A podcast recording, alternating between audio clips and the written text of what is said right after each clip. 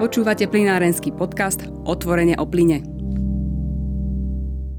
Vítajte pri počúvaní prvého plinárenského podcastu Otvorenie o plyne. Tradičným podujatím, kde sa diskutuje aj o plinárenstve v širšom kontexte, je Stredoeurópska energetická konferencia v Bratislave. Jej tohtoročná podoba bude pre opatrenia súvisiace s pandémiou koronavírusu iná ako obvykle. Viac sa o podujatí porozprávam s riaditeľom konferencie Alexandrom Dulebom zo Slovenskej spoločnosti pre zahraničnú politiku. Dobrý deň, vítajte. Dobrý deň. Tak na úvod by som sa opýtal, konferencia by mala byť 28. septembra v Bratislave. Aké sú hlavné rozdiely možno v porovnaní s minulosťou? No je strašne veľa. Pri tejto konferencii by som mohol hovoriť prvýkrát, prvýkrát, prvýkrát za radom asi 5 minút, ale poviem to hlavne prvýkrát. Prvýkrát to nebude v tom takom veľkom menzárnom formáte, ako sme to tradične organizovali Minulý rok sme mali napríklad aj 396 účastníkov zo 42 krajín. To sme pochopili, že kvôli pandémii COVID-19 tento rok nie sme schopní zorganizovať, lebo na to, aby ste to dobre zorganizovali, potrebujete minimálne ako dva dní, 70, cez viac ako 70 speakerov, ľudí z rôznych krajín, potrebujete pol roka. To je polročná robota, tým ľudí, ktorí to budú komunikovať. A to sme vedeli, že nemôžeme jednoducho v apríli, maji pozývať ľudí na november na Slovensko, pretože sme nevedeli, aká bude situácia s koronavírusom, akom stave budeme, aké stave budú iné európske krajiny, pretože gro tých hostí to vlastne členské krajiny Európskej únie. Čiže sme sa rozhodli, že teda neurobíme to v tom tradičnom formáte a rozhodli sme sa, že to prispôsobíme viac tej našej národnej debate o energetike. No a samozrejme prvá téma, ktorá sa sama vlastne natiskala, bola debata o pláne obnovy, vlastne ktorý návrh, e, ktorého má vláda Slovenskej republiky odovzdať v polovici oktobra. Preto sme sa rozhodli, že dobre, urobíme jednodňové podujatie, menej panelov a budeme sa snažiť jednoducho rozdebatovať tie kľúčové oblasti možného plánu obnovy. Témy sme vybrali tak, lebo sme tušili zhruba, že čo sú tie také nocné témy v tej energetike Slovenska, že čo nás tlačí najviac. No ale uvidíme. Uvidíme vlastne, že či sme sa trafili. Zatiaľ vyzerá, že áno.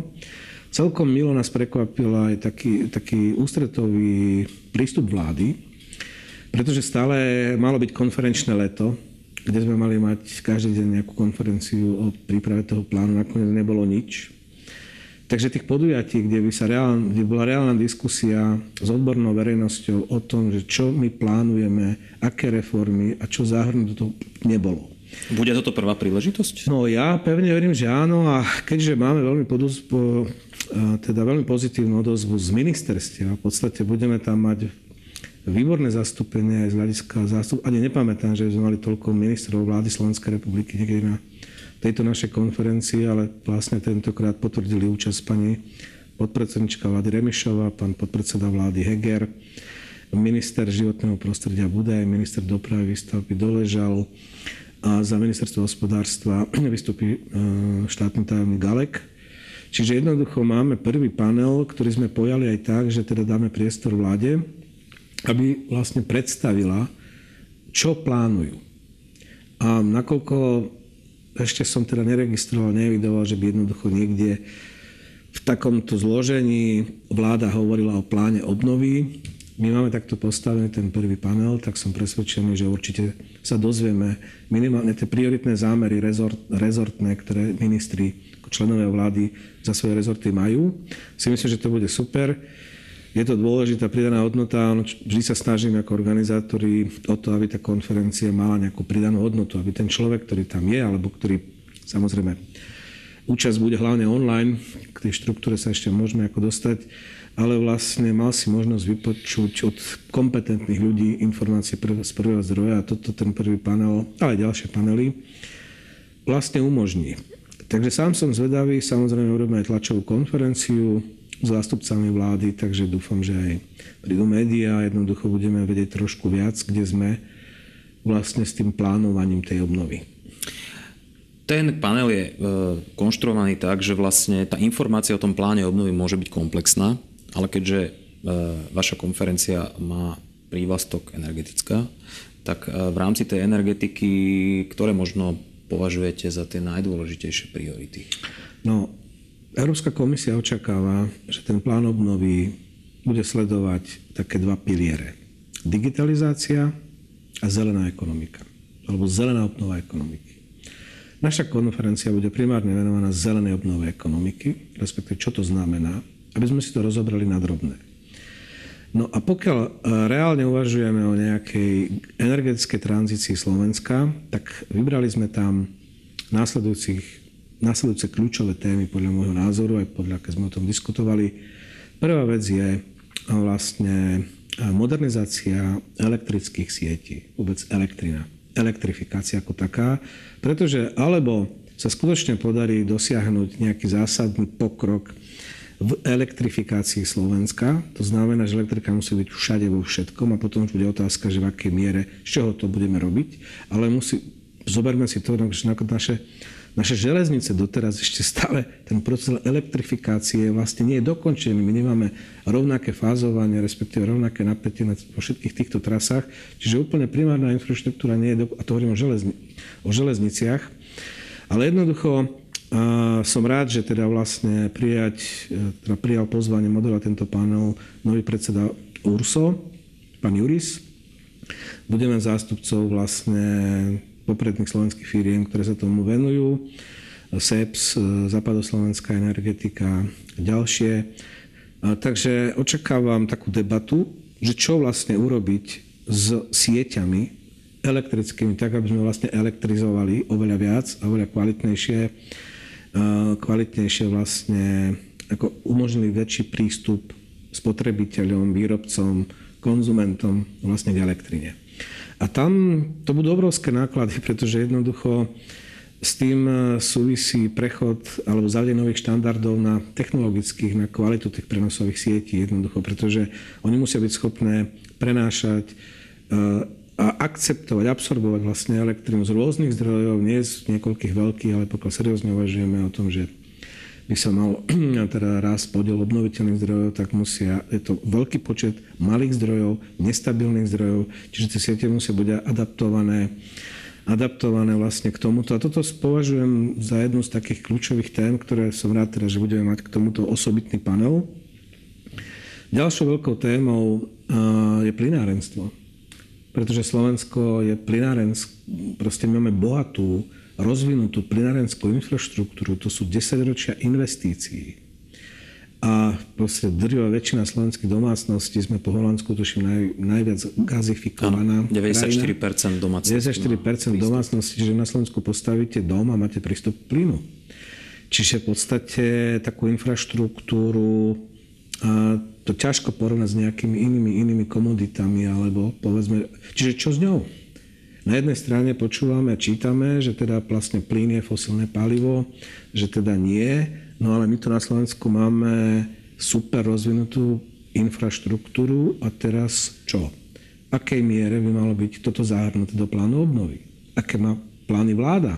Čo vlastne s tým bohatstvom a s tými desaťročnými, mnoho desaťročiami trvajúcimi investíciami robiť. Čiže toto očakávame, takisto debatu aspoň, lebo zatiaľ, zatiaľ hovorím, celý ten plán obnovy je o tom, že všetci vieme zhruba, kde nás tlačí topánka. Čo sú problémy našej ekonomiky, ale našej energetiky, to vieme.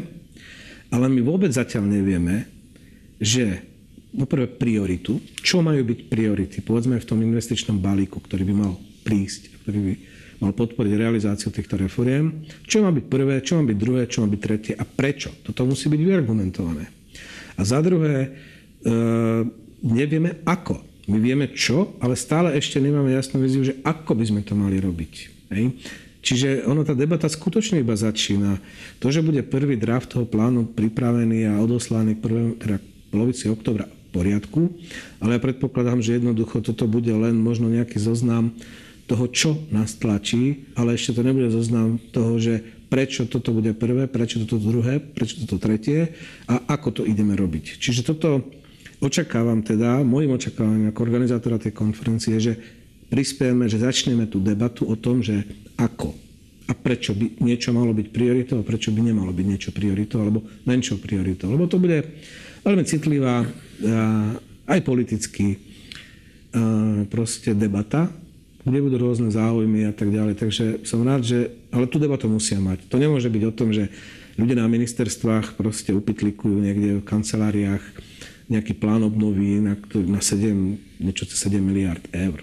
Ej, to sa tak proste nerobí a ja pevne verím, že to ani u nás nebude. Takže preto tú konferenciu organizujeme, ale ak by som pokračoval ešte v témach. A ja ešte na chvíľku ostanem pri tom plinárenstve, ja keďže doko... sme plinárenský podcast. Dobre, ja len dokončím. Doprava budovy, osobitné panely, pretože to sú najväčší spotrebitelia energii. Čiže ak reálne ideme uvažovať o tom, že ako znížiť povedzme, a neviem, spotrebu fosílnych alebo znížiť skleníkové emisie, teda emisie skleníkových plynov, tak vlastne musíme riešiť dopravu budovy. To sú kľúčové vlastne oblasti čiže to sú také štyri témy hlavné.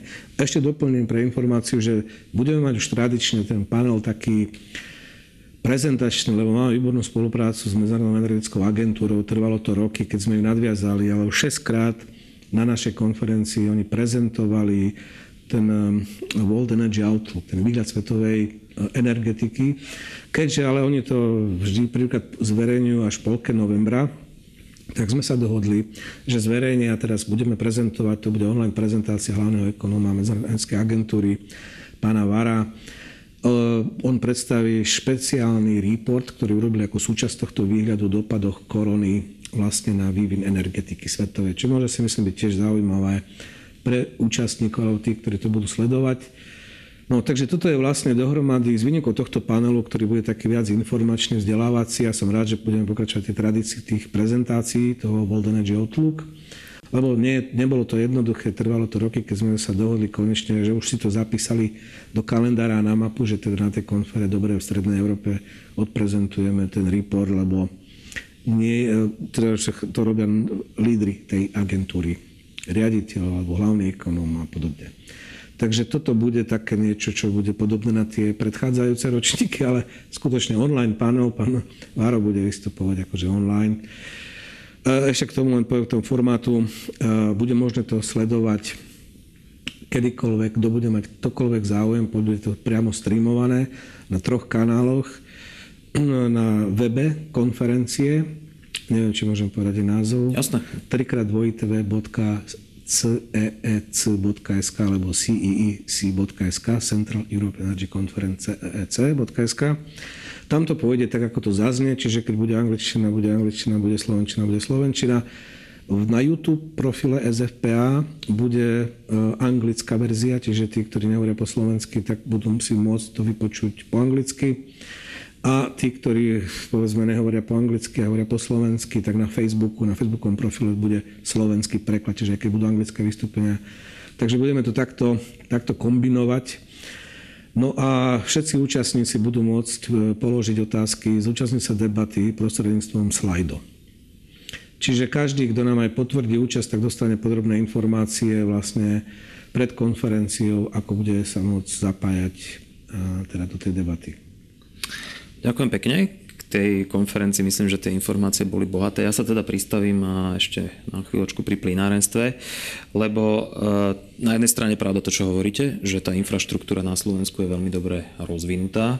Na druhej strane by sa dalo povedať, že podobná infraštruktúra je vlastne aj v celej strednej a východnej Európe, kde tá energetika bola budovaná historicky trochu inak ako naopak v tej západnej Európe.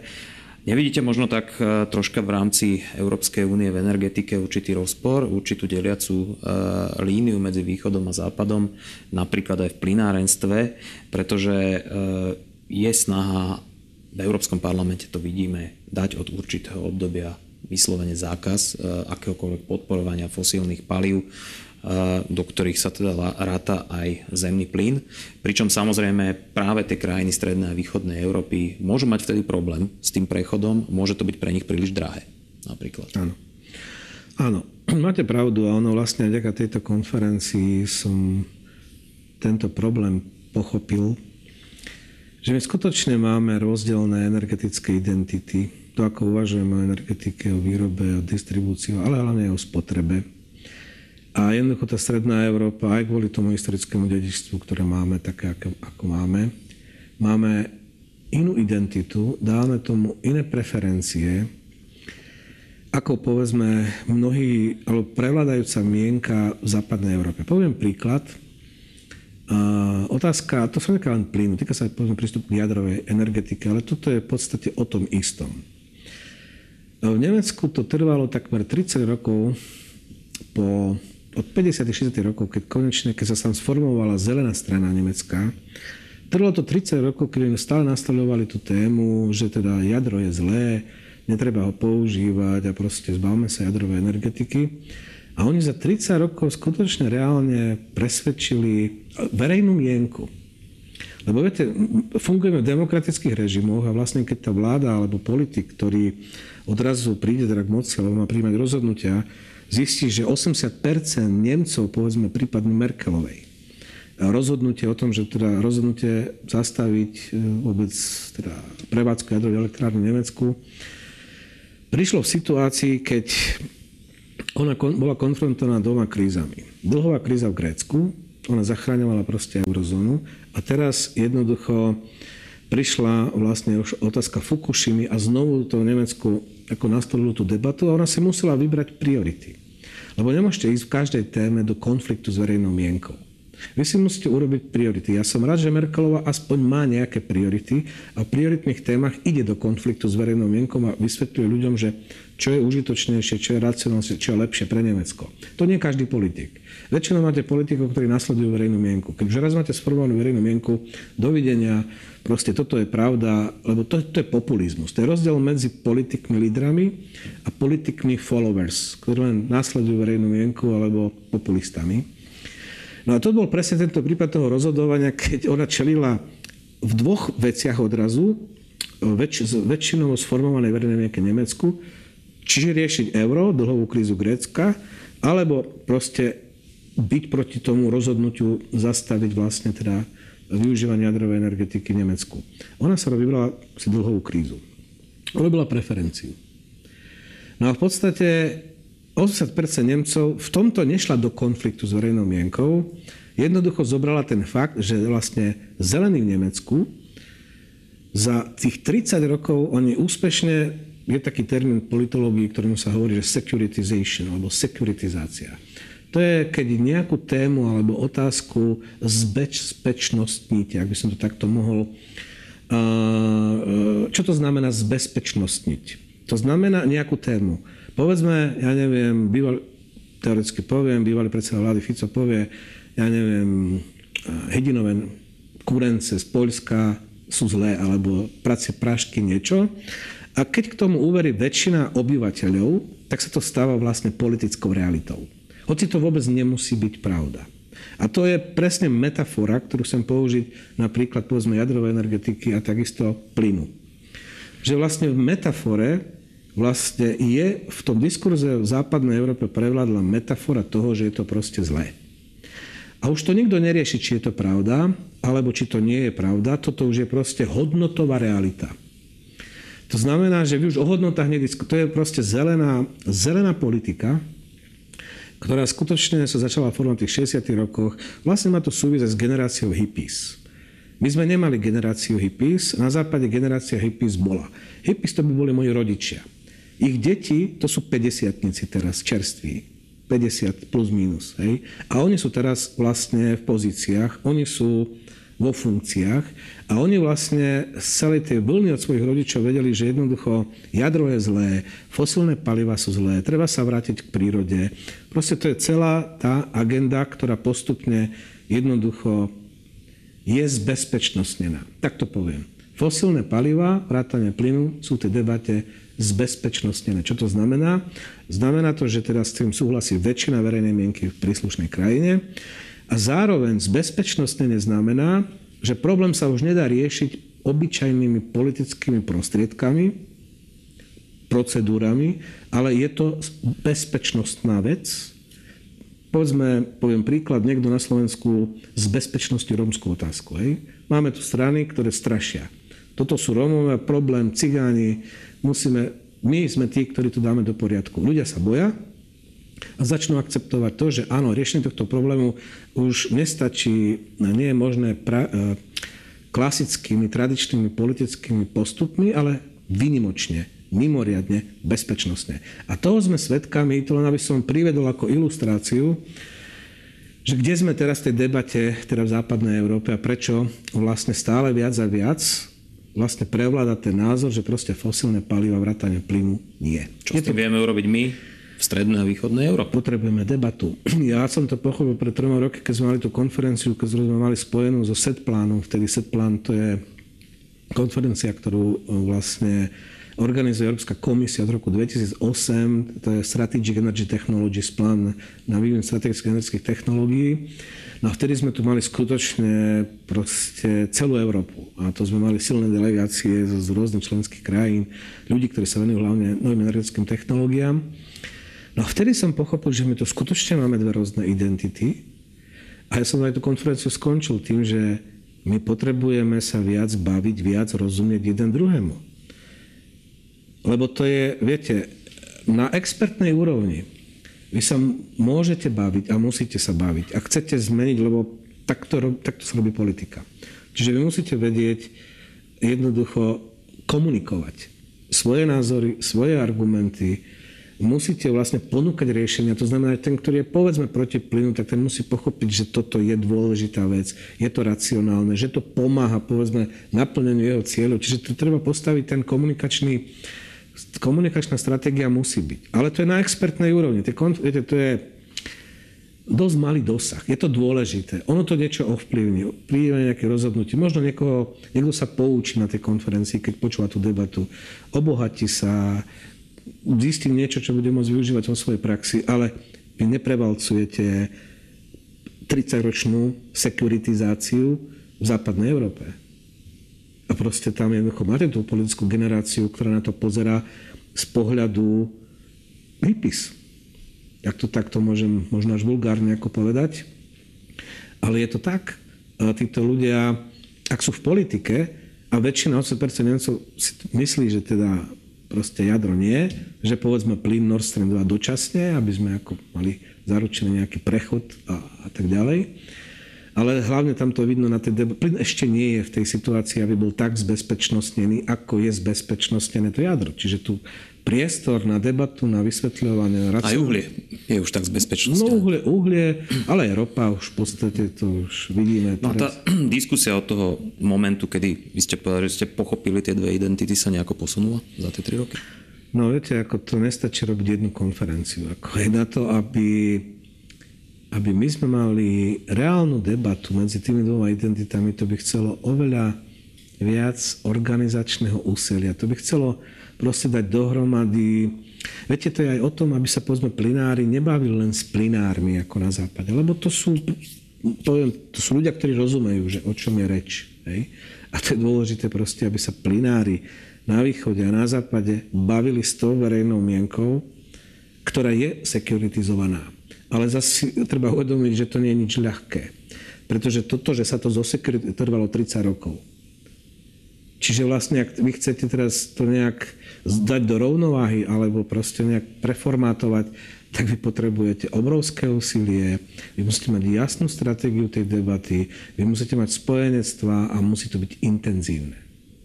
Áno, to s tým súhlasím, ale aj tam je rozdiel, pretože plinári v západnej Európe už hovoria o vodíku, o biometáne, ako dá sa povedať takmer realite, kdežto zemný plyn už veľmi ako nepovažujú, že je niečo relevantné v hre, kdežto túto v strednej a východnej Európe je to inak. Vodík a biometán sú alternatívne zdroje, ktoré sú rešpektované, ale nie sú zdroje, ktoré sú na programe dňa. To ešte potrebuje čas. No. A asi aj v tom rozdiel. No ja uvidím, čo nám ukáže tá debata, lebo sú názory, že povedzme, ja neviem, železničnej doprave, že by sa to dalo, povedzme ten vodík, hej, že jednoducho je to využiteľné na také veľké, proste to sú špe, špecifické technické veci, ktoré, ktorým ja nie som proste nejaký energetický technik, aby som úplne bol fyzik alebo neviem čo. Ale údajne, čo som si čítal, vlastne zaujímavé štúdie, analýzy, údajne v tej väčšej doprave, ale vlastne železnicách by toto mohlo fungovať, ten vodík. V tej osobnej doprave to je skutočne akože ešte hudba ďalekej budúcnosti, lebo vidíme, že napríklad aj povedzme Hyundai a Kia, ktoré patria svetovým lídrom vo vývoji vlastne v snahe vyvinúť auta na vodíkový pohon, tak oni v podstate teraz ako keby oslabujú ten plán, aj ten celý program výroby, lebo je to absolútne nerentabilné. Je to otázka technológií. Ako, uh, čo je dôležité, a čo ja očakávam, povedzme, od tej, aj tej našej debaty. Lebo určite teraz už zazneli nejaké názory, že rýchlo vodík, sústredíme sa na vodík a to je naša cesta. Myslím, že minister hospodárstva Sulík to tak prezentoval. Ale jednoducho v niečom áno, v niečom nie. Len my by sme museli, a v tom pláne by to malo byť aj vysvetlené, pomenované, v akej miere a na čo, čo je reálne, v akom čase, čo to bude jednoducho stať. A mali by sme mať taký, takú jasnú cestu, že čo vlastne my chceme s tou reformou energetického sektora dosiahnuť. Čo podporiť, čo nepodporiť, ale hlavne aj ako v prípade plinárenskej infraštruktúry využiť niečo, čo tu už je. Ale ako, aby to neskončilo na tom, že niekto povie, tak proste plyn nie, tak dovidenia so všetkým a nevyužijeme ani tie možnosti, nepreskúmame, čo tá infraštruktúra, ktorá tu je, ktorá je rozvinutá, ktorá je dostupná, čo, ako ju využiť. Čiže ja verím, že proste bude o tom debata a o tom musí byť debata. Ja neviem, či to budeme štartovať na tejto konferencii, bude to mať nejaké, viem, že už nejaké podujatie o digitalizácii, tuším sa koná ako týchto, týchto dňoch, dnes zajtra tuším v Šamoríne a podobne. Ale opakujem, digitalizácia a zelená ekonomika, to sú dve kľúčové také by som povedal priesečníky, ktoré prechádza, musia prejsť celým tým plánom reforiem akákoľvek reforma, ktorá bude navrhnutá v tom pláne, musí nejakým spôsobom prispievať k naplneniu týchto cieľov.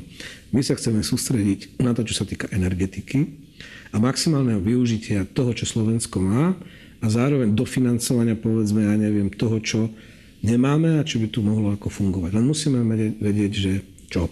To nemôže urobiť, viete, to je veľký balík peňazí a to nemôže byť o tom, že pár expertov na nejakom ministerstve v kancelárii si to spíšu a dovidenia. Čiže to musí byť debata s aktérmi, to znamená, že vláda jednoducho to musí predstaviť, musí to vyargumentovať, vysvetliť a stáť si za tým, pretože samozrejme, že mať predstavu, že nájdeme nejaký absolútny koncenzus, ako ho zostaviť ten plán obnovy, to asi nie. Ale jednoducho dobre. Žijeme, e, máme nejaké demokratické pravidlá, musí byť tu priestor na diskusiu všetkých tých, ktorých sa to týka. Majú mať právo a možnosť povedať svoj názor a vláda by na to mala odpovedať a vysvetliť, prečo nie. Ak áno, prečo áno, ak nie, prečo nie. Takže preto, preto vlastne tú konferenciu robíme. No. Budeme sa tešiť na diskusie na Stredoeurópskej energetickej konferencii. Ďakujem Aleksandrovi Dulebovi za uh, účasť e, v podcaste Otvorenie o plyne a Ďakujem aj za pozornosť a dovidenia, do počutia. Ďakujem za pozornosť a všetkých pozývam. Môžu si tu zapnúť online, ak sa nalogujú na našu webovú stránku. Ešte raz ďakujem. Počúvate plinárenský podcast Otvorenie o plyne.